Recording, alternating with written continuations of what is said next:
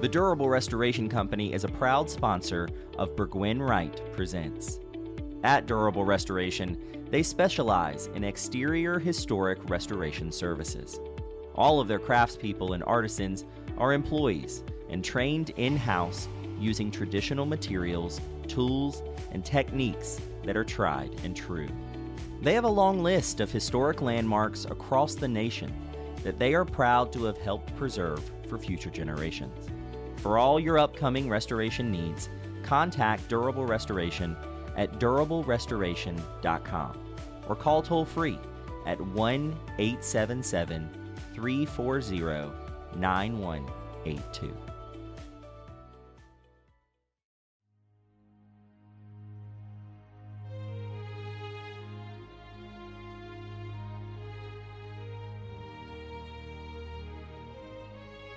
Imagine for a moment that you're standing on the bow of a ship, with nothing but the vast ocean stretching outward in every direction. The salt of the water below fills the air around you. The creaking of the boards underneath your feet and the whipping of the sails in the wind above score your every waking moment. You're on a journey, a long journey, to a new home. One you might not have chosen had your homeland not been stripped of the very essence and identity that families just like yours had given it for generations. Now, a new world, the new world, awaits somewhere in the distance, offering you, your family, and your name a chance to build a new life, even though it will be one born under the same government that drove you away in the first place. This was the reality for tens of thousands of Scottish Highlanders who traveled to the American colonies in the 1700s. Out in front of them was the chance to begin again. But that also meant leaving behind a homeland now scarred by the countless losses of a failed rebellion against the British throne that had brought about the end of the clan system. Up until the early 1700s, Scotland's clans were its backbone, a kinship of blood and loyalty that defined the way of life in the country. Clans lived under a chieftain who shared their name by family or by fealty. They proudly wore the tartan colors of their clan and pledged to lay down their lives to defend it, an unwavering loyalty that sent many charging into the Battle of Culloden in 1746 when Scottish forces tried and failed to overthrow King George II's reign and install a man they believed to be the rightful heir. After the Jacobite uprising was defeated at Culloden, the clan system, the wearing of tartan, and the speaking of Gaelic were all outlawed, robbing these communities of their customs and Scotland of its culture. Many were forcibly removed from their ancestral lands, as their livelihoods were uprooted, while others voluntarily fled to seek better conditions. Whatever drove them to the ships bound for the colonies, they all likely recognized that their best future might rely on starting fresh across the Atlantic Ocean. Plenty of people had made this journey before them some in Europe gladly packed up their lives for a chance to secure land and religious freedom in what was pitched as a grand experiment of opportunity. Many more would make that same journey in chains, with only a life of enslavement waiting for them on the other side. But for these Highland Scots, who filled the manifest of countless ships headed for America throughout the 18th century, this wasn't just about a new start. It was a chance to preserve their heritage on their terms, a leap of faith that would require putting down roots in a strange new world.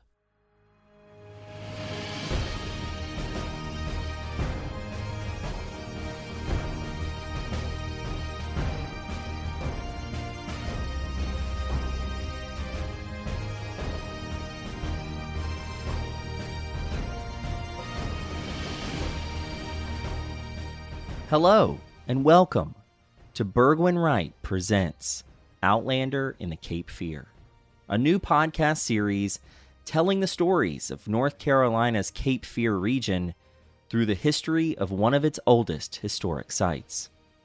My name is Hunter Ingram. I'm the Assistant Museum Director for the Burgwin Wright House and Gardens in Wilmington, and I could not be more excited to be your host for this podcast. This season on Burgwin Wright Presents, we're exploring the real North Carolina history depicted in the global phenomenon that is Outlander, the historical fiction book series from author Diana Gabaldon, and the Starz series that adapted it for television. The Outlander story follows Claire, a World War II nurse who time travels back to 1743 Scotland, where she meets and eventually marries a devoted Highlander named Jamie. Over the next eight episodes, we're going to pluck real characters and events from the fictional pages and episodes of their lives to shed light on the true North Carolina history that bridges the fact and the fiction. The TV series Outlander is about to begin its sixth season on Starz, one that promises to bring its characters to the brink of the American Revolution. But what can the real people and events that Gabaldon laced into her story tell us about colonial Wilmington and North Carolina on the eve of that war? Well, that's what we're going to explore. But we can't start this new endeavor if we don't begin where most Scottish Highlander stories do in America with their arrival. Now, for those of you who don't know the Outlander series, don't worry. Each episode, I'm going to give you all the information you need about the story to follow along with us on this podcasting journey through history. But for those of you who do know this story, you'll remember that our main characters, Claire and Jamie Fraser, don't exactly arrive in the colonies as most Scots would have in the 1700s. After the first three books of Gabaldon's series, and the first three seasons of the Starz TV adaptation, the Frasers' Scotland story, which had weathered the Battle of Culloden, decades of separation, and their fair share of joy, transitions to America although it's anything but smooth sailing to get here. After a rescue mission lures them to the Caribbean, Claire and Jamie's plan to return to Scotland is blown off course, quite literally, by a hurricane. Once the married couple and their family members on board come to, they realize they've been shipwrecked on the coast of the colony of Georgia in the late 1760s. In the ensuing fourth book, titled Drums of Autumn, and the fourth season of the TV show, our characters decide to remain in the colonies, despite all odds, and build a home for themselves and other Scots known as Fraser's Ridge in the western mountains of North Carolina. But first, they make their way from Georgia to Wilmington, then a young port town in the lower Cape Fear region of North Carolina. It's here in Wilmington and its once neighboring community of Brunswick Town that thousands of real Scottish Highlanders would make their arrival to America. These weren't the only ports that would welcome Scots in the 1700s, but they certainly saw some of the heaviest immigration. So, what did these Scottish Highlanders see when they stepped foot in the Cape Fear, which offered them their first taste of the New World? And how does one go about rebuilding their life, thousands of miles from the only home they've ever known? Those are the questions we're going to answer today on Burgwin Wright Presents Outlander in the Cape Fear. Episode 1 Coming to America.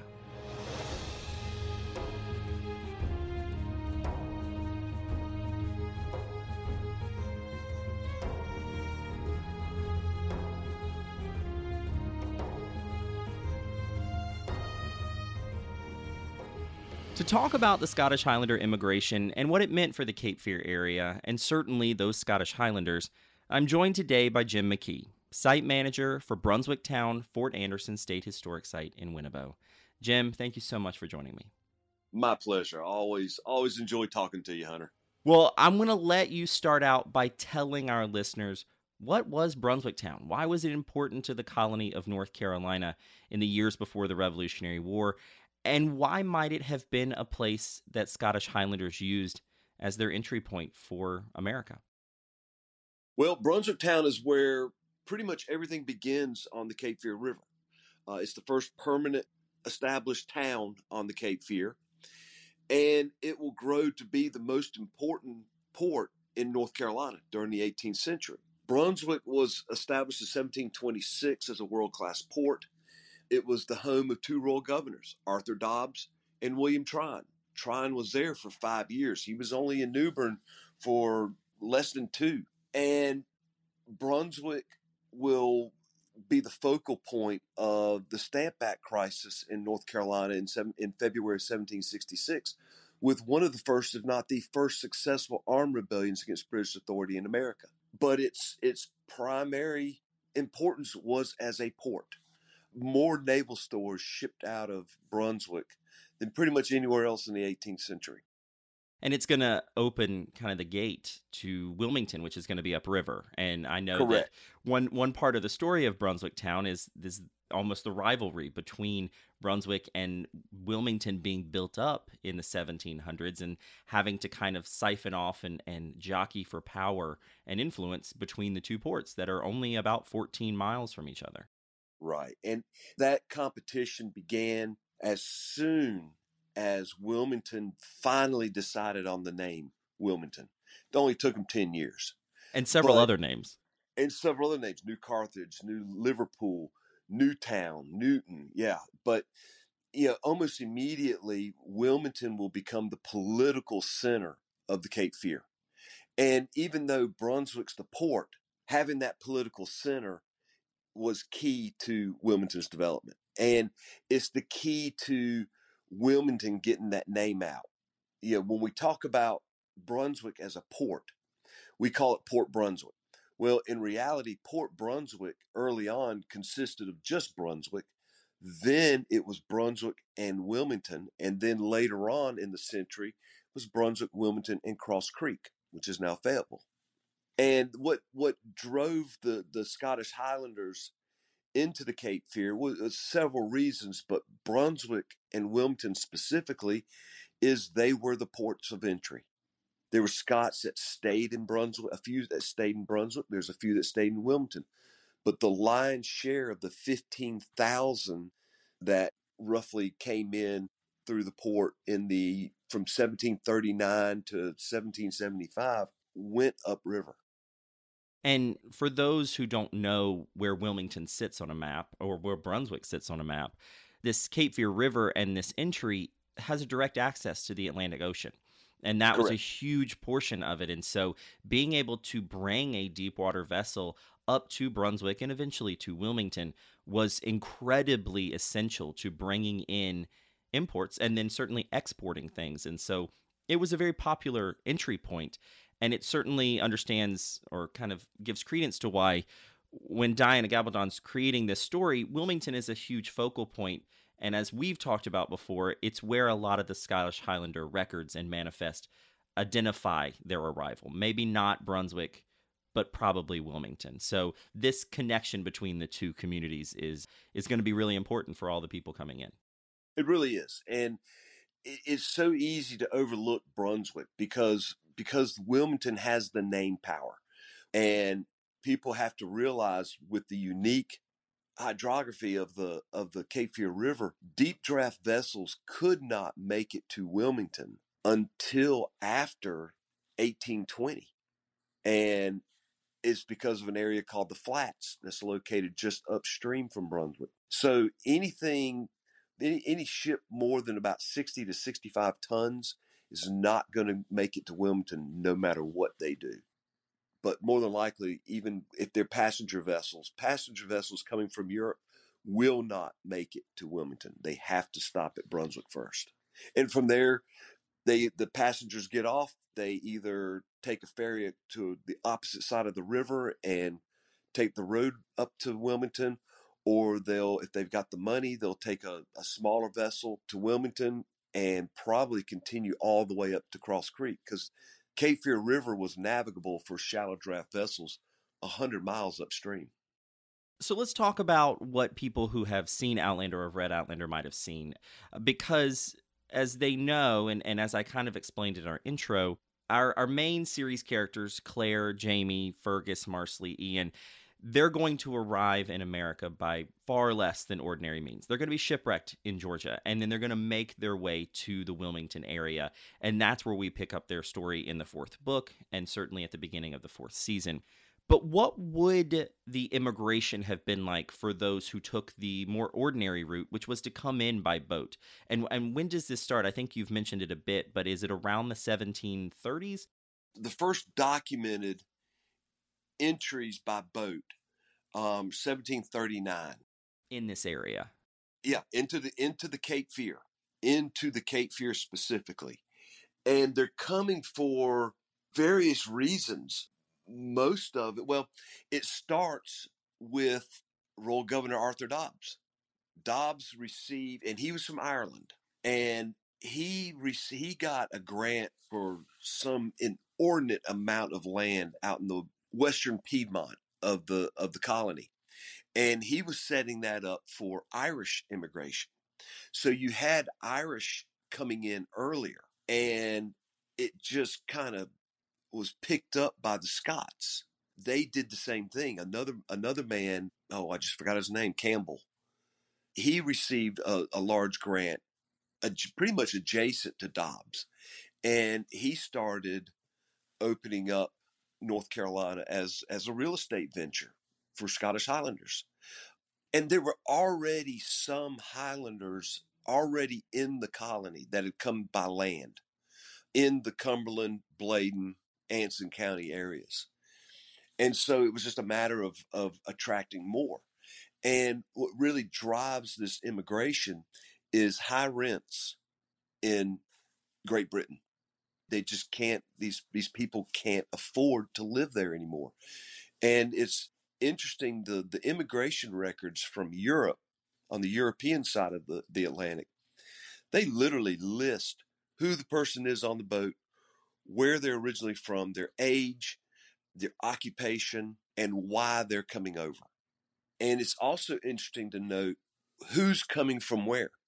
So let's say the Scots that are living in London or in England proper, a lot of those people that are leaving England are artisans. They're very skilled and they're coming over for a fresher start those that are leaving Scotland, for the most part, are farmers. And they're getting away from the high rents. Not so much the religious persecution, although I'm sure there was probably some, but yeah, you come to America and the and the religion is pretty well free.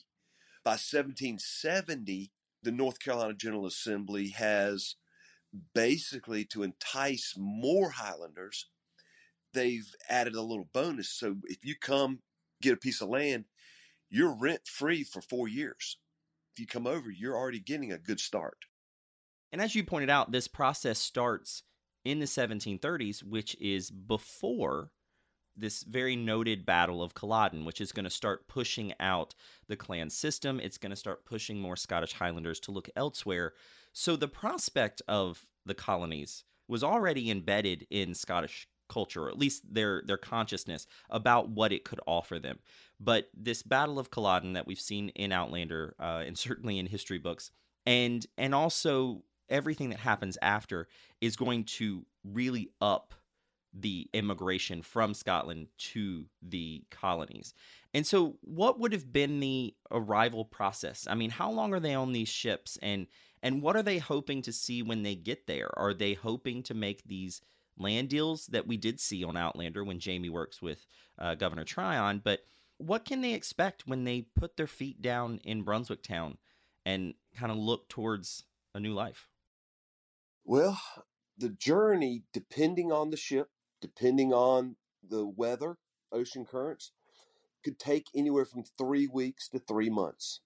Um, yeah, they may have to stop somewhere and do repairs or the wind may just die, or the wind may be blowing in the opposite direction, and they're having to tack all the way across the Atlantic. So it really depends on the length of the journey and and what they had to endure. But when they get here, they come into the Cape Fear River, they sail up to Brunswick, they dock, and they get off the boat. And it's different. It's going to be different. You're you're looking at instead of hills and mountains, you're looking at flat as a pancake. You know, if it wasn't for the Carolina Bays, this place would look like Iowa with trees. Um, but the, they would be notice, swampy. Yeah, it's going to be swampy. It's going to be buggy. It's going to be hot. It's going to be damp, but it's different. And they know chances are there's family, friends, or at least kinsmen of some sort upriver, a hundred miles away. You've just gone three thousand miles. You've got a hundred miles to go. So there's gonna, there's probably going to be that relief. Unfortunately, the the research that I've you know, been working on does not describe what it was like when they first get here. But knowing how the Scots operated in the 18th, 19th, even the 20th century, you may be a stranger. You know, this it may be a Scotsman meets another Scotsman in a, on a new place. They may not know each other, but they're not a stranger. There's going to be a support network for them, either organized or not. If you find, if you're a Scotsman landing in the New World, you find another Scotsman, chances are that other Scotsman is going to help you in some way. Well, and we see that early on in, in the fourth season of the show when when Jamie and Claire travel upriver. They're going to have an unfortunate incident with uh, Stephen Bonnet, who we're going to talk about in Oh, future yeah. episodes. And then they're going to connect with his family that's already here, which is Aunt at River Run. And so there are going to be those points that you want to make sure you check in with.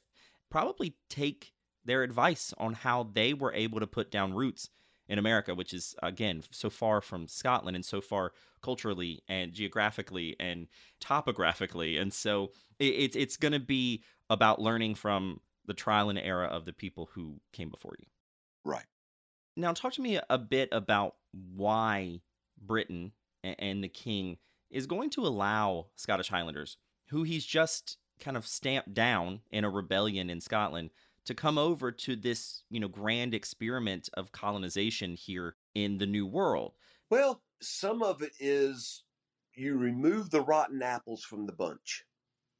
We don't need this over here close to home. We'll send them over. So there's some of that. Some of it is to if you're if you're loyal, then let's give you a little reward. Let's have land waiting for you when you get over to the new world and you can help establish the colonies to more better benefit the crown. Well, that's So what's going to have a little bit happen. that. That's that's what'll happen with Jamie because he will be given land by Governor Tryon to help bring more Scottish Highlanders and and back country people into the fold and under kind of British rule, if you will. Right. And even though you're looking at those that fought at Culloden and were banished or were allowed to immigrate over, you know, before they left or after the battle, they pretty much had to take an oath of allegiance. And most of those Scots kept their word. So decades later, when revolution breaks out in North Carolina, you know, the American colonists cannot 100% rely on this, the Highlanders to come into the fray on their side. As we know with the Battle of Moores Creek, a goodly number of those remained loyalists. After Moores Creek Bridge, I'm not going to say that the hammer fell on them from you know the committees of safety over here, but a lot of those Highlanders remained neutral. Some in 81 went back to being loyalists and assisted the British forces, but a lot of them did remain neutral. Well, and I think we're even underselling the loyalty that Scottish Highlanders were known for. It was entrenched in the clan system. It was very much a part of their identity. And so you have to imagine that the king and Britain sees this as an opportunity to instill people who were also known for being very strong, willed Yes. and physically, on their side in case a rebellion, or more likely, when a rebellion starts to fester in the colonies. I mean, they're really building up their ranks by offering opportunity. They really are, and yeah, as a, as a result, the the British really relied on trying to create a Royal Highland Regiment in North America. Prior to the Battle of Moores Creek Bridge, yes, they had the beginnings of a of a regiment. They had a battalion that was formed in Canada. They were forming another battalion in uh, New England, and they were prepared to form a third battalion in North Carolina during 75 76. Josiah Martin just kind of decided to be a kingmaker and some of the some of the Highlanders that were sent down here in se- late 75 he began to promote to higher ranks and even some of the ones that were already here like Donald McDonald he went on and jumped the gun and promoted him to brigadier general in North Carolina. He would have been a lieutenant colonel in the Royal Highland Regiment had he had he you know, accepted that. And also Martin fully expected that all the Highlanders and regulators in North Carolina would just flock to the King's standard. And that didn't happen. And if you're listening to this show and you're about to start watching or are already watching season six of Outlander, you're going to recognize all of the names that Jim just said because Josiah Martin is mentioned. Donald McDonald is an on screen character in the first episodes of season six. And so, you know, Josiah Martin being the final royal governor of North Carolina before the Revolutionary War, which should show you how close our story on screen is getting to the American Revolution. Diana Gabaldon was very smart in bringing all of these real figures in because Jamie, while he is living, he and Claire are living at very extreme circumstances. You know, they're seeing behind the doors and inside of rooms that a lot of Scottish Highlanders never would. These are still real people. These are still real situations that would have happened for Scottish Highlanders here in the colony of North Carolina. And so, as you're watching this show and reading these books and joining along with us for the show, all of these people had a part to play in very real history that's going to come to bear very quickly and still have ramifications for today. Now, one thing I want to ask you, Jim, is Claire and Jamie and, and their family arrive in Wilmington in 1767. That is a very interesting time because, as you mentioned at the beginning, this is the year after Brunswick and Wilmington have been involved in an armed rebellion against the King's Stamp Act. And so, what kind of environment are they walking into here in North Carolina? It actually calms down pretty quickly hmm. after the Stamp Act. Once the, because worst case scenario, the revolution breaks out in 1765, 1766. That's worst case. Best case, Parliament caves in and repeals the Stamp Act, which is exactly what they did. And I won't say they caved in. I mean, they did because of because of the merchants, the London merchants. As a, as a matter of fact, the Stamp Act will be the first act ever repealed by Parliament. And this was a tax that colonists Right, were having to a deal with. It, it was the first time Parliament was going to actually physically tax the American colonies, and they did not like that at all. But by repealing the Stamp Act, well, the Americans figured they won. So, pretty much in the Americans' minds, bygones be bygones. It's over. It's done. Let's get back to, to living and thriving. In Tryon's mind, oh, no, no, no, no. And, and this is this will be important to Tryon because Tryon's new. You know, Tryon's thrust into the governorship um, when when Dobbs dies in on March 28, 1765. Tryon is nothing more than the lieutenant governor. He doesn't become governor until December of 65. And when he goes to Wilmington to take the oath of office, it's speculated that he had planned to name Wilmington as the colonial capital. And because of events that would occur right after he gets to Wilmington, he quickly changes his tune and decides at that moment that New Bern is going to be the capital. And he decides to build the palace in New Bern. Now in 1767, the palace is probably it's at least a foundation and maybe a few courses of brick. But it takes a good five years to build that palace to where Tryon can actually move there. So in 67, they're probably meeting with, I mean, they could be meeting with Tryon in New Bern, but more likely, yeah, they're meeting with Tryon in Wilmington. Which is what they do. I mean, that's how you're introduced to, uh, to William Tryon. And for those who have seen the show and read the books, you are coming into Tryon's story after his ego has been greatly bruised here in the Cape Fear. I mean, the the the people at Brunswick Town, which was his first home as governor, they hold him under house arrest. They're burning effigies in Wilmington against this Stamp Act. You know, Claire and Jamie have impeccable timing about arriving at places where major events are about to happen, but they actually miss out on a really revolutionary and rebellious time in the Cape Fear by just about one year. I mean, they're dealing with things elsewhere, but there's still a lot happening. And so they're coming into an area that is not just a town that's kind of waiting for revolution. It's already kind of embraced an opportunity to show its strength and show its rebellious side. And so 1767 Cape Fear, Brunswick Town, and Wilmington, uh, it might be a little quieter, but it hasn't always been that way. Right, and and yeah, and I, I downplayed it a little bit. Yes, things were were kind in '67. Things were back to normal outwardly. Inwardly, there is sedition afoot. We were doing archaeology. East Carolina was doing archaeology archaeology at the site, and just a few years ago, we were working on a tavern, and in that tavern, we found this tiny little glass jewel that had embossed in it Wilkes and Liberty 45.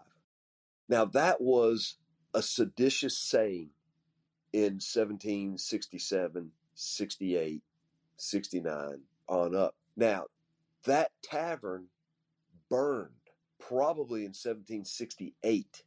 So this is before really everything starts to slip in the Cape Fear and, and, and sedition becomes open. So we're looking at underground sedition preparing for what's to come in, in less than 10 years. Now, to, to put a pin on this part of the conversation, I'm curious through all your research. I know that you have found manifests that, that list Highlanders coming, maybe not specific places, but list them in broad numbers. Do you know how many, or do we know how many Scottish Highlanders came through this area, or is it something that we really have to guess at? We're really going to have to guess, but at least 15,000. At least 15,000. And like I said, it begins in 1739. There's a little influx. There's an influx in this in around 1754, 55.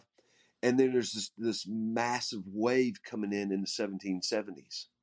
But yeah, they're coming in pretty, pretty steady. I've got manifests on ships. I'm to pull that up here. You're looking at for example, just in 1773, you've got one, two, three, four, four ships, and you've got 102 Highland passengers, 102 Scotch passengers, 244 Scotch passengers, 228 Scotch passengers, and their baggage. So they're coming in by the hundreds through Brunswick. Coming in by the hundreds, right? Wow. You've got all right. Here's one that I've actually found the the manifest for that has the that has the the numbers of people and their occupations and everything the carolina packet which arrived at brunswick on january 31st 1775 she's carrying linens woolens hats pewter copper silk leather gunpowder paint paint oil iron haberdashery sugar herrings and 58 passengers and i've got the names for all of them and they're all Scottish Highlander passengers? They're all Scots Highlanders. Yep. Well, to finish out this conversation, because you have mentioned that it seems to be around 1775, you have your last records that indicate Scots Highlanders coming over. Is that when this stops, or do they start including them in different oh, no, ways? They start back. They start back right after the war ends. Okay. Because here's two more from 1785 so they are still coming in after the war. I mean, it's it certainly it certainly kind of slows down there at the beginning, but this is going to be an ongoing process. I mean, we're seeing it here on the show through the books, through what we've talked about before the war, but Scottish Highlanders are going to come over well after we are no longer British subjects and Correct. we are now our own governing body. And they keep it in, in England. They kept meticulous records. Well, that helps us now when we're doing research. Exactly. Now, uh, at Brunswick Town today, uh, do you talk about Scottish Highlanders and kind of what their impact would have been here in the Cape Fear? I, I know that they don't stay here. There's there's certainly opportunities across the state that are going to speak to them a bit more. But do you talk about what impact the Scottish Highlanders would have had in our uh, in our area? We do, you know, and definitely more than what we used to. Thanks to thanks to the Outlander series, you know, got to give a got to give kudos to that, that's really what has stemmed a lot of this. We've always had Scots that have visited and have, have inquired over the years, but not like what we're having now. It's to the point now where we're actually working with the Scottish Society. They are planning a statewide heritage tour where they're going to have memorials set up at different places. Wilmington's going to be one we're going to be another one. And we're actually, it's looking like we're actually going to be the first stop since this was the primary port of debarkation. And so that's really going to help us be able to really talk more about the immigration because it is it is an important part of the story of Brunswick. It's an important part of the story of the Cape Fear. And you, you can actually trace the development of the Cape Fear through this immigration. That's a fascinating story because so much happened at Brunswick Town, even in its short life, and uh, and so I would encourage all of our listeners to go visit Brunswick Town in Winnabow. Jim and his staff have created a, an incredible site that is not just a colonial site; it also features a full-scale remaining Civil War fort in Fort Anderson, but it's important to denote the difference. You know, we see Claire and Jamie and their family in Wilmington. And we're going to follow that journey in our next couple of episodes about what they would have seen and what they would have dealt with. But if you want to go walk in the footsteps of real Scottish Highlanders, go to Brunswick Town because, as Jim just said, 15,000 or around 15,000 would have stepped off the boat and gotten their first taste of the new world at Brunswick Town. And so that's a great place to start. As I said, walking in the footsteps of Scottish Highlanders in the Cape Fear. So Jim, thank you so much for your time. And yeah. uh, I hope that you get to learn more about Scottish Highlanders. We always talk about different things, so uh, I'm sure you'll come to me when you have more research, and uh, oh yeah, hopefully we'll share it with our listeners. But uh, I appreciate your time, and thanks for kind of kicking off our journey with the Scottish Highlanders and the Cape Fear. Yeah, my pleasure. Always. Thank always. you.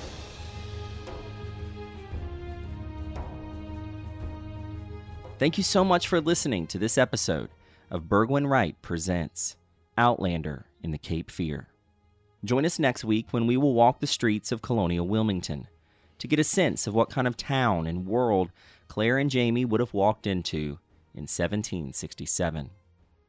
We'll also take a deeper look at the corruption and cruelty of the colonial justice system, which would have been carried out right here on the grounds of what is now the Burgwin Wright House. Until then, be sure to subscribe to this podcast by searching Burgwin Wright Presents on your favorite podcast platform so you never miss an episode. And leave us a review, which will help more people find the show. Be sure to also follow Burgwin Wright House and Gardens on all social media platforms, including Facebook, Instagram, and TikTok, for the latest on what we're doing here at the site. This podcast and all the exciting projects we do at the Burgwin Wright House are made possible by donations and community support. Please consider donating to our mission to further education and preservation of Wilmington's oldest historic site by donating at the link in each episode's description or on our website at burgwinwrighthouse.com slash donate and the number one. Thank you so much for supporting us. This podcast was produced, edited, and hosted by me, Hunter Ingram. We would like to thank Rachel Ross for our cover art design and the National Society of the Colonial Dames of America in the state of North Carolina for their support. I'll see you next time on Burgwin Wright Presents Outlander in the Cape Fear.